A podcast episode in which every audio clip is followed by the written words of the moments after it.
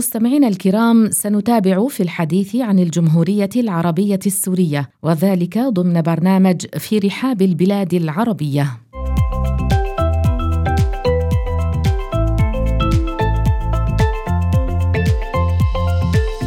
في هذه الحلقة من برنامج في رحاب الجمهورية العربية السورية سنحدثكم عن بعض المعالم السياحية في سوريا.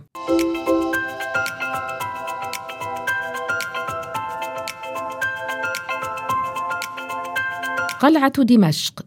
توجد هذه القلعة في العاصمة دمشق وتمتلك ثلاث بوابات واثنا عشر برجا وهي محاطة بخندق يصل عرضه إلى حوالي عشرين مترا. من أبواب دمشق القديمة باب الجابية وباب كيسان وباب السلام وباب الفرج وباب شرقي وباب الفراديس. يعرف أيضا بباب العمارة وباب الصغير من أبواب دمشق القديمة.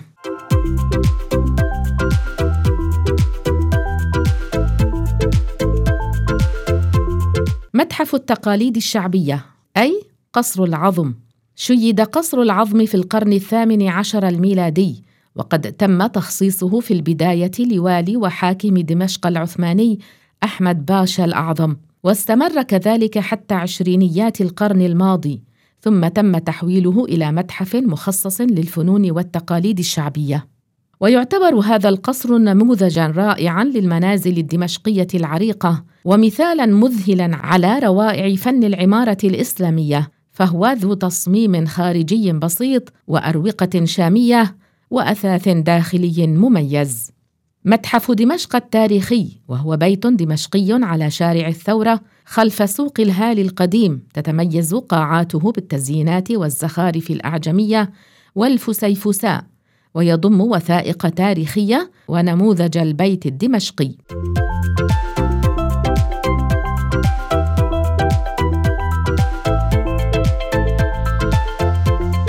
أيضا من المعالم السياحية في سوريا متحف العلوم الطبية بمارستان النوري شيد عام 1154 ميلادية ليكون مستشفى ومدرسة طبية يؤمه المتخصصون والباحثون للاستفادة من مكتبته التاريخية.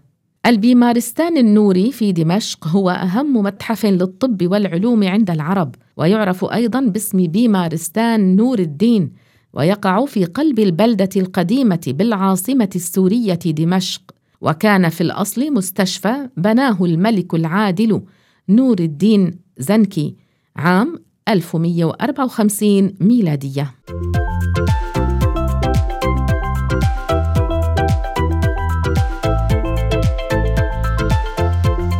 متحف الخط العربي.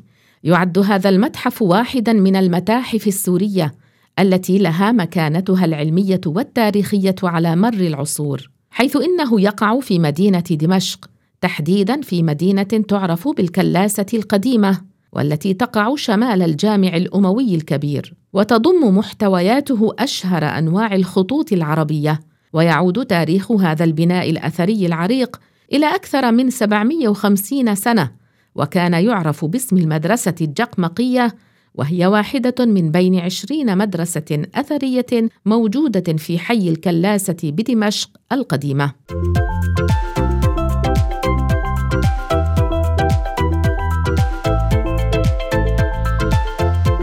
أسواق دمشق وخاناتها أهمها سوق الحميدية يقع داخل بلدة دمشق القديمة وهو أحد الأسواق العتيقة التي تم إنشاؤها في القرن التاسع عشر الميلادي. ويعتبر أكبر سوق مركزي في سوريا حيث يبلغ طوله 600 متر ويصل عرضه إلى عشرة أمتار. ويضم هذا السوق المسقوف الكثير من المتاجر ومحلات السلع والمنتجات والصناعات اليدوية وغيرها. وأيضا يوجد سوق الحرف اليدوية في السليمانية ومن أسواق دمشق سوق مدحت باشا. يعتبر سوق مدحت باشا رمزا من رموز دمشق التاريخية وهو واحد من الأسواق القديمة والعريقة الخاصة بمدينة دمشق. ويغطي هذا السوق المساحة الممتدة من باب الجابية إلى باب البلدة القديمة الشرقي كما تتوزع فيه المتاجر المتنوعة وتنتشر فيه الأسواق كسوق الحرير وسوق الصوف وسوق الخياطين وسوق البزورية وغيرها إضافة إلى أنه يضم العديد من المساجد القديمة والقصور التاريخية. من خانات دمشق أحد عشر خانا متخصصة كخان الحرير وخان العرائس والخياطين وخان الزيت وأهمها خان أسعد باشا العظيم.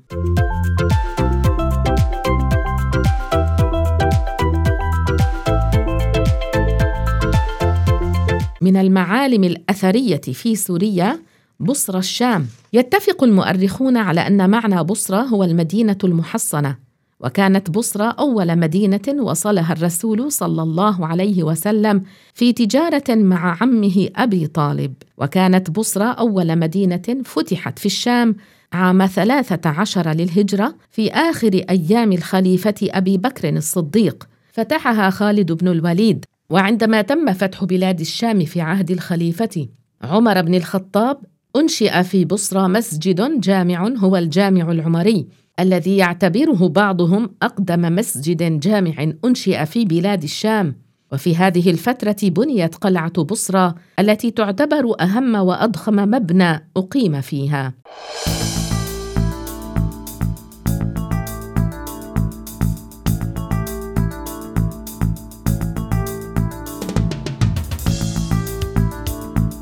ومن المعالم الأثرية في سوريا قلعة صلاح الدين. تقع هذه القلعة المنيعة على قمة جبل على بعد 25 كيلومتر شرقي اللاذقية. تم بناء القلعة عبر عدة مراحل إلا أنها وصل أوج اكتمالها خلال عصري السيطرة الأيوبية والمملوكية.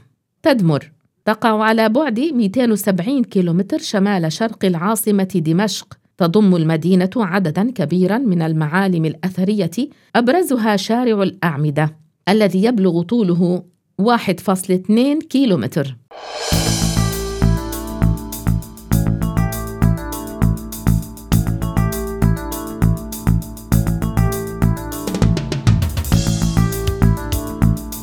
قلعة حلب. تعد قلعة حلب السورية بناء تاريخيا وعسكريا متميزا. حيث تعاقبت على بنائها وترميمها وتطويرها حضارات وممالك ودول عديدة كما أنها تأخذ أهمية معمارية كبيرة باعتبارها صرحا هندسيا اسلاميا رائعا من طراز فريد يوازي قيمتها العسكرية البارزه وكانت منطلقا وقاعدة للكثير من الحكام والملوك والقادة حيث عرفت بأنها الحصن الأهم في الشمال السوري تقوم القلعة وسط مدينة حلب الحالية على مرتفع بارز وتشرف على أرجاء المدينة كلها. ويعتقد أن القلعة القديمة بنيت فوق تل طبيعي تتميز بضخامتها حيث تعد واحدة من أكبر القلاع في العالم المبنية على التلال المرتفعة ويحيط بها خندق عريض واسع ويعود تاريخها إلى عصور قديمة. يتم الوصول إليها بواسطة درج معلق ضخم يمر عبر بوابة مرتفعة الوسط ومقام على قناطر تتدرج في الارتفاع حتى البوابة الرئيسية للقلعة.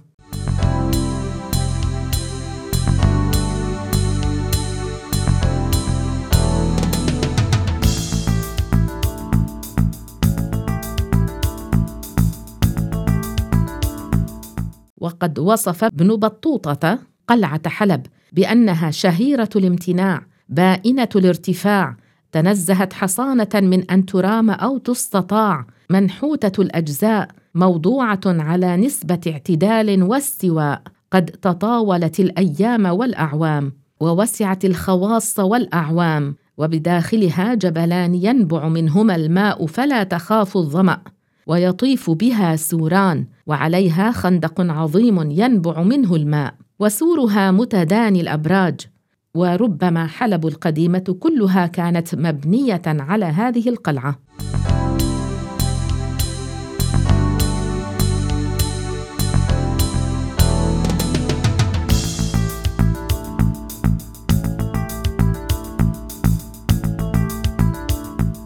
في القلعة مسجد إبراهيم الخليل الذي أنشأه الملك الصالح إسماعيل بن محمود بن زنكي عام 536 للهجرة وعلى مدخل المسجد وعلى جدرانه كتابات تاريخية. ويلي هذا المسجد بناء آخر هو مسجد ذو مئذنة مربعة عالية أنشئ في عصر الملك الظاهر غازي بن صلاح الدين الأيوبي. وإلى جانبه تقوم ثكنة عسكرية أنشئت في عصر إبراهيم باشا المصري عام 1834 ميلادية. وتشتهر محافظة حلب بأبوابها مثل باب قنسرين وباب النيرب وباب إنطاكيا وباب النصر وباب المقام وغيرهم. وبرج الساعة ساعة باب الفرج وخانات حلب مثل خان الجمرك وخان الوزير وخان الحريري وخان القاضي وخان الصابون وخان القصابين وغيرهم. أيضا تشتهر بسوق حلب القديم وتعد أطول الأسواق الأثرية المسقوفة في العالم تمتد لمسافة تزيد عن 15 كيلومتر.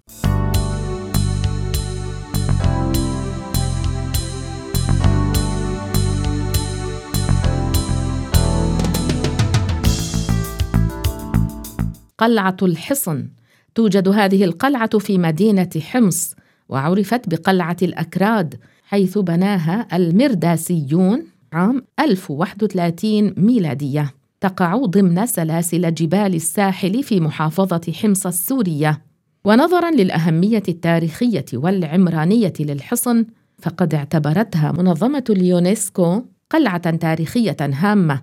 وفي عام 2006 ميلادية سجلت القلعة على لائحة التراث العالمي إلى جانب قلعة صلاح الدين الأيوبي.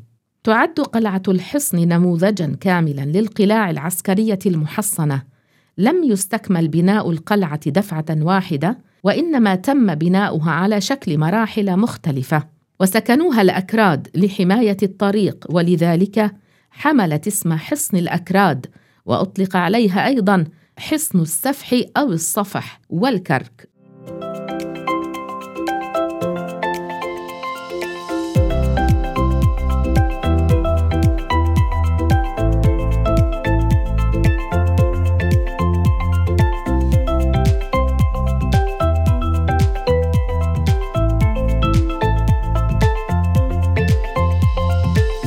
قلعة حمص وفيما يتعلق بتفصيلات هذه القلعة تبدو قلعة حمص من الداخل وكأنها مدينة مصغرة فيها دور السكن والمستودعات والمسجد وكل ما يلزم الإقامة والدفاع للحاكم وحاشيته وحامية القاعدة.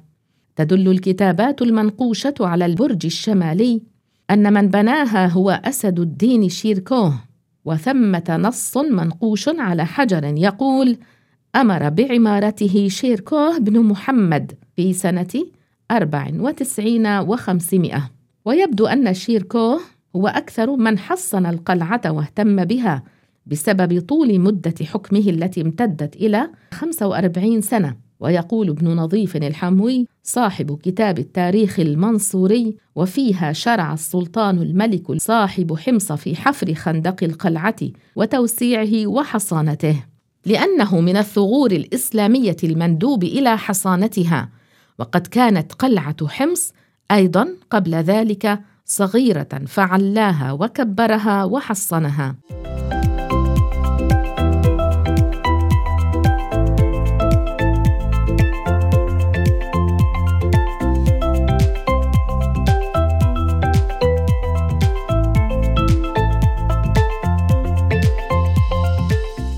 وقد اشتهر مسجد القلعة الذي دعي أيضا بمسجد السلطان باحتوائه على نسخة من المصحف العثماني الذي أرسله عثمان بن عفان إلى حمص. وظل هذا المصحف محفوظا في جامع القلعة حتى خاف الناس عليه من الفقدان. فنقلوه إلى جامع خالد بن الوليد وبقي فيه ردحا من الزمن إلى أن نقله جمال باشا إلى القسطنطينية.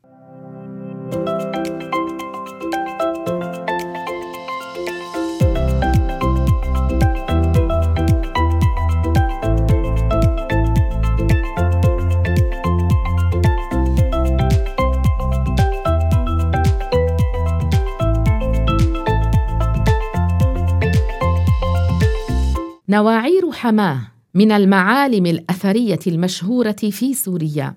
يتوسط مدينة حماه نهر العاصي والذي يعتبر شريانا حيويا للمدينة تطل على ضفافه مساحات واسعة من البساتين والمناطق الخضراء التي تضفي على المدينة تألقا وجمالا. وتنتشر على ضفافه نواعير حماه التي تعتبر من أبرز المعالم التاريخية والأثرية التي تميزت بها المدينة. يجدر بالذكر أن مدينة حماه كانت تحوي على 116 ناعورة وفي بداية القرن السادس عشر اندثر معظمها وبقي منها 19 ناعورة فقط ضمن مدينة حماه وناعورتان في شيزر.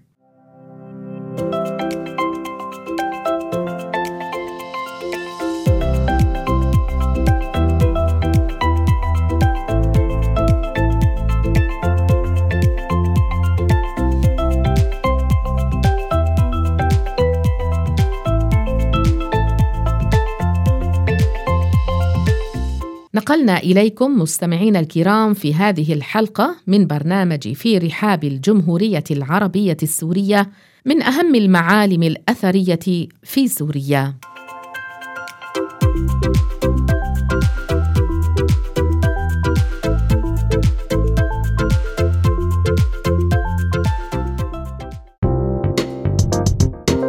قدم لكم هذا البرنامج برعاية مؤسسة البث المجتمعي cbf.com.au